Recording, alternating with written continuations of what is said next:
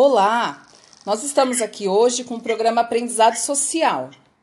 O programa onde nós vamos discutir todo tipo de aprendizado, porque aprendizado, na verdade, a gente é, adquire a cada dia das nossas vidas, né? Eu sou a Elaine, professora, mãe e muitas outras coisas. E hoje nós vamos falar essa questão do aprendizado na pandemia.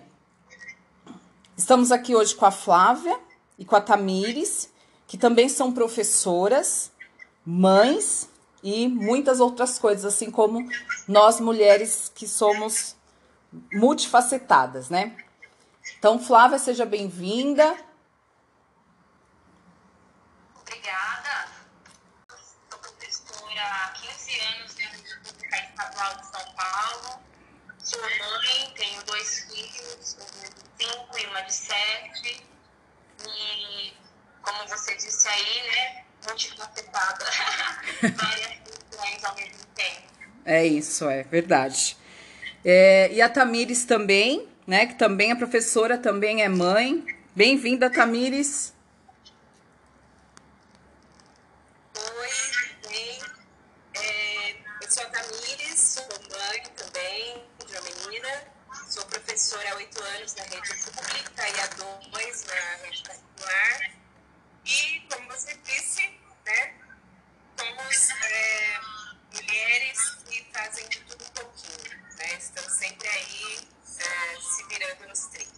É, é verdade. Então, é, pensando, pensando nisso, né, em várias coisas que a gente faz, e nessa questão do, do aprendizado na pandemia, é, eu queria levantar o primeiro tópico na questão de vocês como mãe. É, vou, vou pedir a, a gentileza da Flávia falar primeiro. É, como mãe, Flávia, como você analisa essa questão do aprendizado na, na pandemia? Né? Nesse tempo que a gente está vivendo de pandemia, desse distanciamento social, quais são os pontos positivos que você consegue observar, né? Caso haja algum ponto positivo, e quais são os pontos negativos que você observa?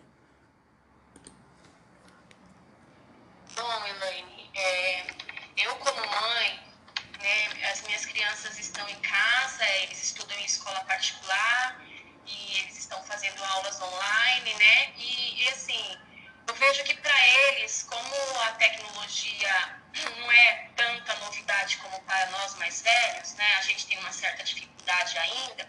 Para eles está sendo super natural. Então eles estão levando numa boa. E a aprendizagem, é, pelo menos com os meus dois filhos, eu não estou tendo dificuldade, né? Agora, quanto a, a ser professora e como eu estou na rede estadual, a gente teve muita informação, né?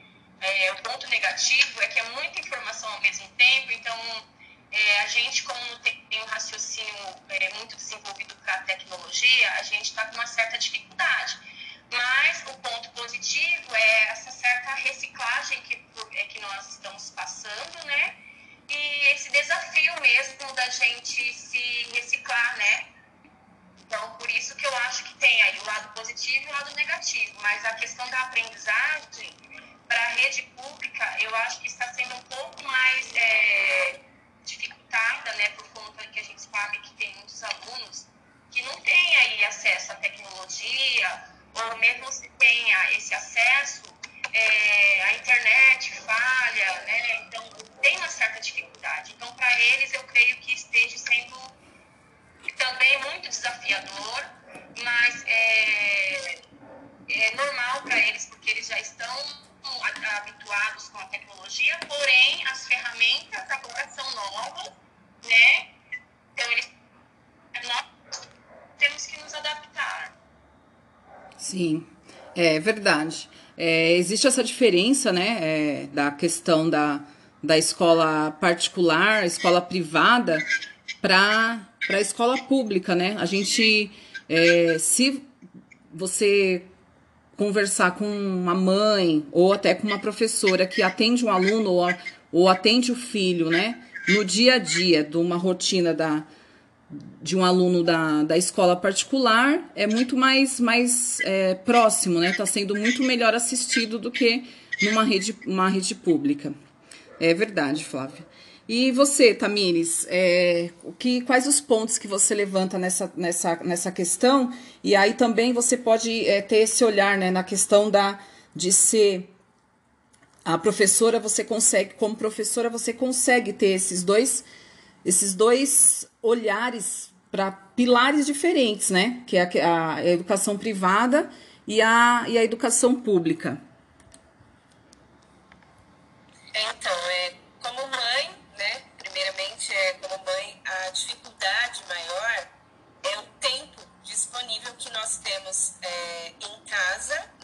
mais tempo em casa, porém nós ficamos por muito mais tempo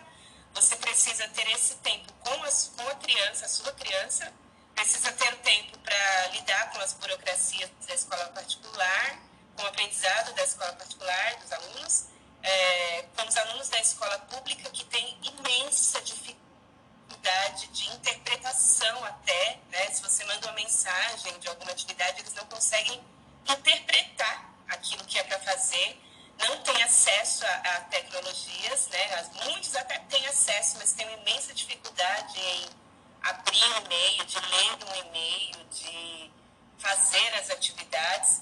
Então, eu acredito que a maior dificuldade que nós tenhamos, né, é, nós professoras, né, no caso, a maior dificuldade, por mais dificuldades que nós tenhamos, a gente consegue se adaptar muito mais fácil do que os alunos, principalmente da rede pública. Né? Parece que os alunos da escola privada eles têm mais apoio dos pais, né? então eu acho que isso conta também além de ter mais apoio dos pais, ter acesso também a, a tecnologias. Então, eu acredito que com todas as dificuldades a gente consegue superar e aprender, né? Por exemplo, a, a, a mexer nas novas tecnologias. Nos desesperou né, no início, fez com que a gente ficasse aí bastante desesperado, porque era tudo É verdade. Mas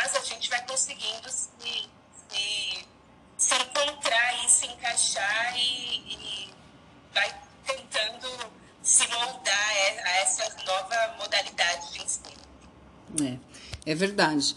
É, a Tamiris falou uma questão, e aí eu queria é, levantar um outro ponto referente à questão emocional.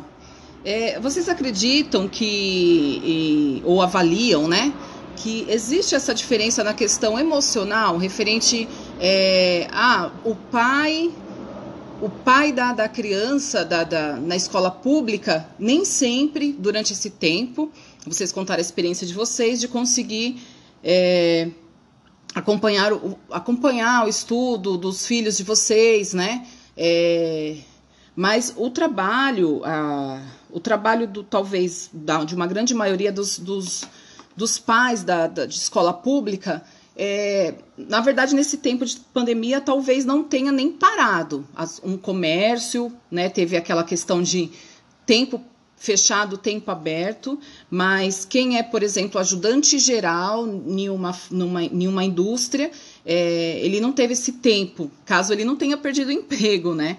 Então, vocês, vocês acreditam, avaliam que, o, que essa questão emocional dos do aluno do ensino público não ter esse apoio dos pais? Oi. Então, é, eu creio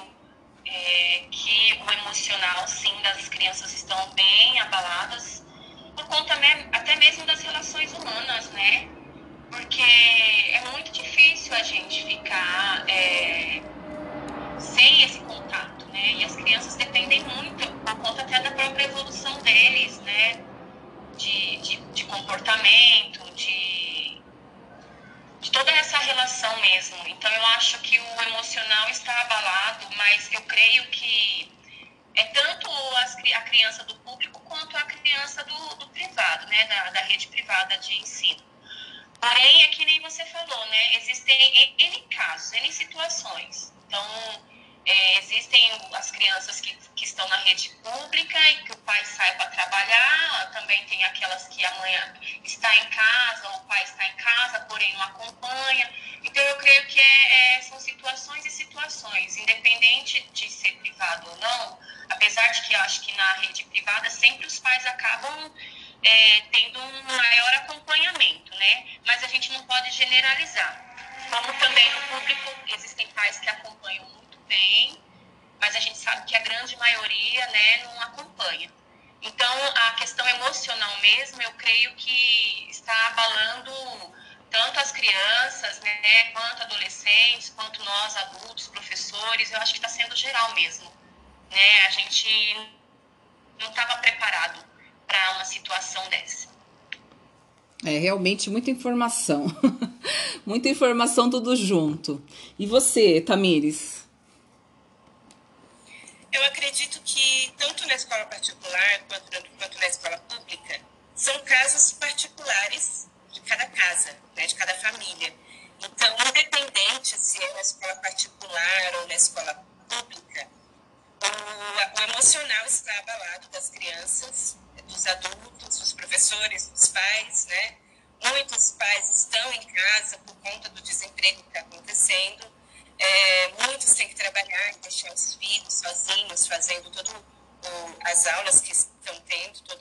que eles estão tendo com os professores, eles estão tendo sozinhos.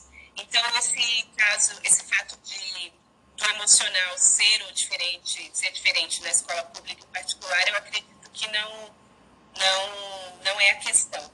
A questão é, é o fato de, do acompanhamento em si, na verdade, dos pais com os filhos, tanto no presencial quanto no, uh, na pandemia ou não. Entendeu? Então, acho que a, a pessoa, o pai, a mãe que está acompanhando o filho no presencial, ele vai continuar no online e vice-versa.